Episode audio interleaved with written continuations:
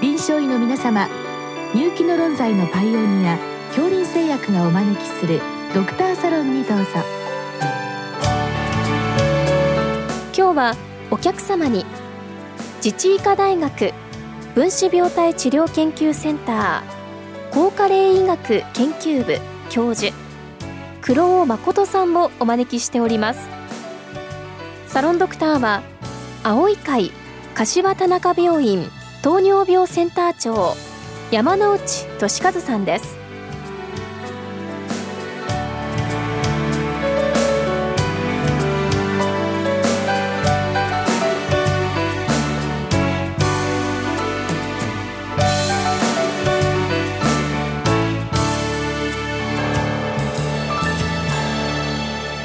黒尾先生よろしくお願いいたします。はい今日はリンとエイジング、まあ、特に心疾患と死亡率についてご教示くださいということです。先生あのこれも先生第一人者でいらっしゃいますけれども先生このテーマ注目きっかけになったものといったあたりの経緯を少しお話願いますか？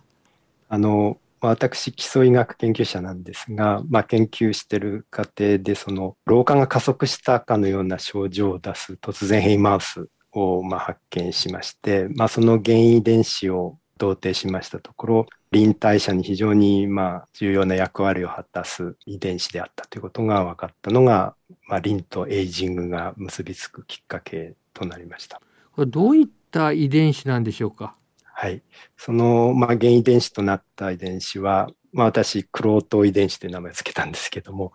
これは、あの、FGF23 という、まあ、臨利尿ホルモンがあるんですけども、まあ、こういうの受容体であったということが分かったわけです。で、この FGF23 というホルモンは、まあ、リンを摂取したりしたときに、まあ、それを何らかの機構で感知した骨が骨細胞が分泌するホルモンで、まあ、それが、まあ、腎臓に発現してます受容体、クロートタンパクに結合して、まあ、尿中リン排泄量を増やすと。まあ、つまりリン摂取に応じて尿中リン排泄を増やすことで血中リン濃度を一定に保つ、まあ、こういったシステム、内分泌系が存在するということが、まあ、今から15年ぐらい前ですけども、初めて明らかになったわけです。でそのあたりのところと、はい、まあ、実際の、まあ、臨床のデータですね、まあ、それから少しずつ、はい、まあ、それを結びつけるような研究報告が出てきたと考えてよろしいわけでしょうか？そうですね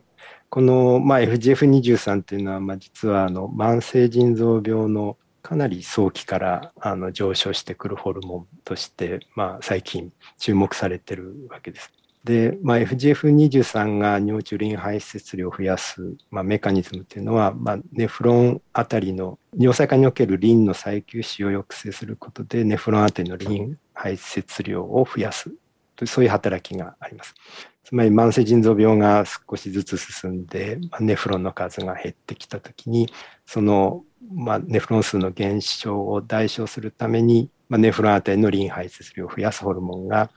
FGF23 が上昇してくる。まあ、そういった、まあ、メカニズム、つまり、まあ、残存ネフロン数に対してリンの摂取量が少し多い、多すぎる場合に上がってくるホルモンっていうふうに考えられると思います。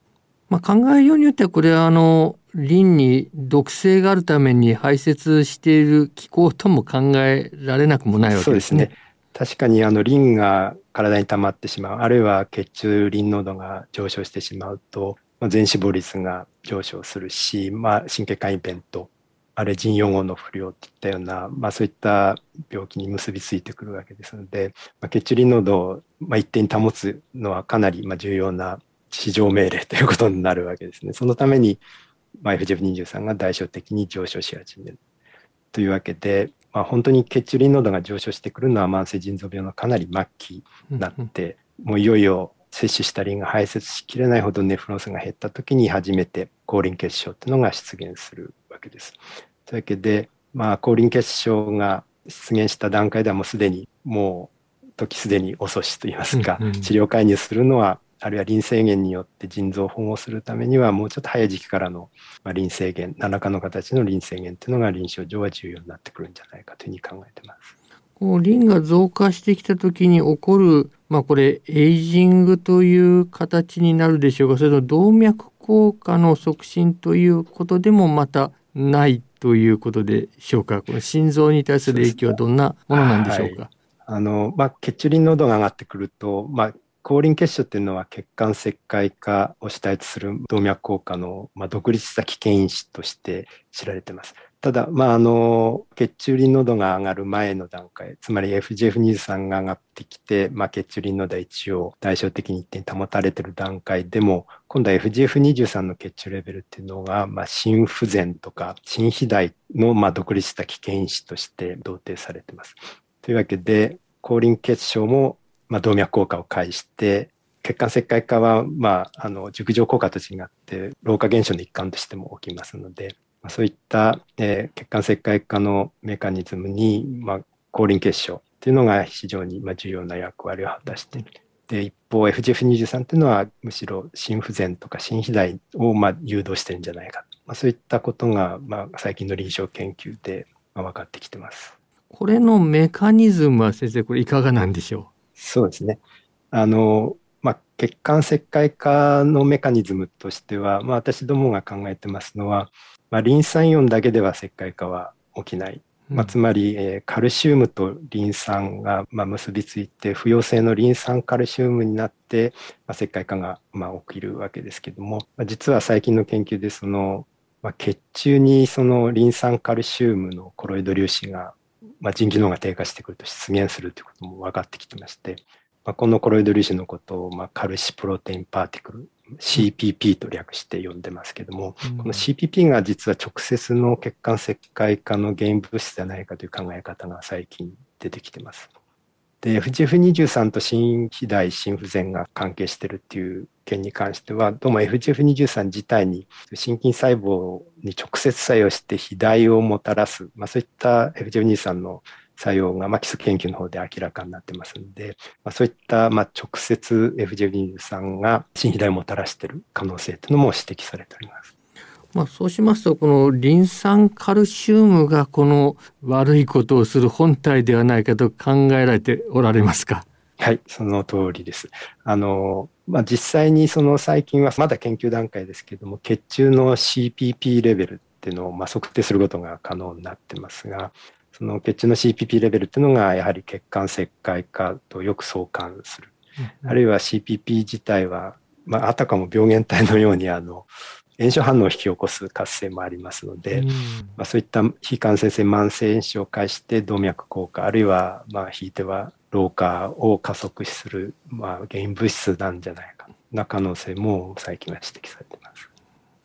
まあ、結局リンはまあそういった形でどうもまあ、老化を促進したりとかといったことがありそうだということで、まあ、このリン過剰これに対応するために、まあ、このリンの、まあ、過剰摂取これをやめた方がいいという形になるわけでしょうか。まずそのリンの制限ですね、これはいかがなものなんでしょうか。そうですね。あの、まあ、現在の、まあ、リン制限の考え方としては、その、まあ、リン含有量の多い食材をなるべく避けるという形の食事指導、栄養指導が行われていると思いますけれども、まあ、食品中のリン含有量とタンパク含有量っていうのは非常によく相関することが知られてますので、まあ、リン制限をしようと思うと必然的にタンパク制限をせざるを得なくなって、まあ、あまりやるとこれはあの栄養状態が悪くなって逆にかえって予後が悪化することが最近分かってきてますので、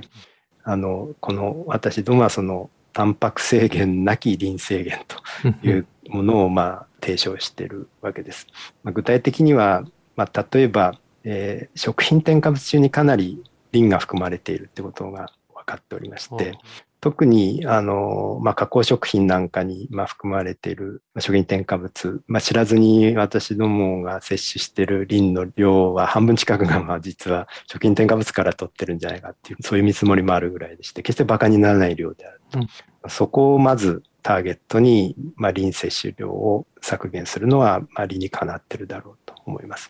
で、もう一つの方法としては、その、植物性の食品に含まれているリンっていうのは、動物性の食品に含まれているリンよりも吸収率が低いことが分かっておりますので、そのタンパク源を動物性のものから植物性のものにまあ、肉よりは大豆とか、まあ、そういった形で、えー、タンパク質を避けつつ、まあ、リンを減らしていくと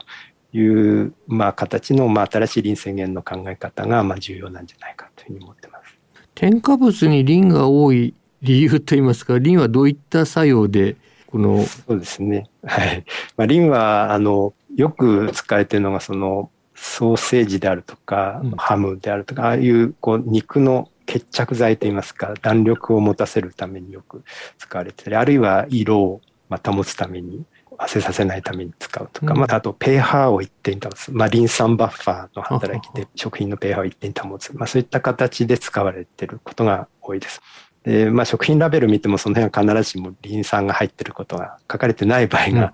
多いので、うん、なかなかあの消費者は知るすべがないっていうのが、まあ、ちょっと困った点ではありますけども、まあ、少なくとも、まあ、リン酸塩っていう表示があるものは、まあ、腎臓にちょっと気になる人は控えていく方がいいんじゃないかというふうに思います。現時点では、まあ、例えばのサプリメントなどを含めまして、まあ、このリンの含有量制限といったものはなされていないわけでしょうか？そうですね。あの、現在の考え方として、やはりリンは、あの、栄養素の一つっていう考え方ですので、まあ、あの、あまりその、摂取制限ということに関しては、あまりそういった概念はあまり普及してないんだろうというふうに思います。実際にあのサプリメント、骨を強くするためにということで、まあ、カルシウムとともにリンを含む、まあ、サプリもあるようですので、まあ、そういったものは特に腎臓が気になる人は、まあ、取らない方がいいだろうと、まあ、そういうふうに思います。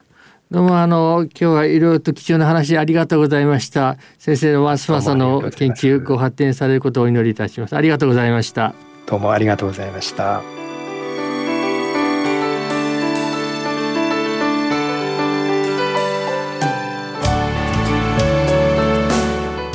お客様は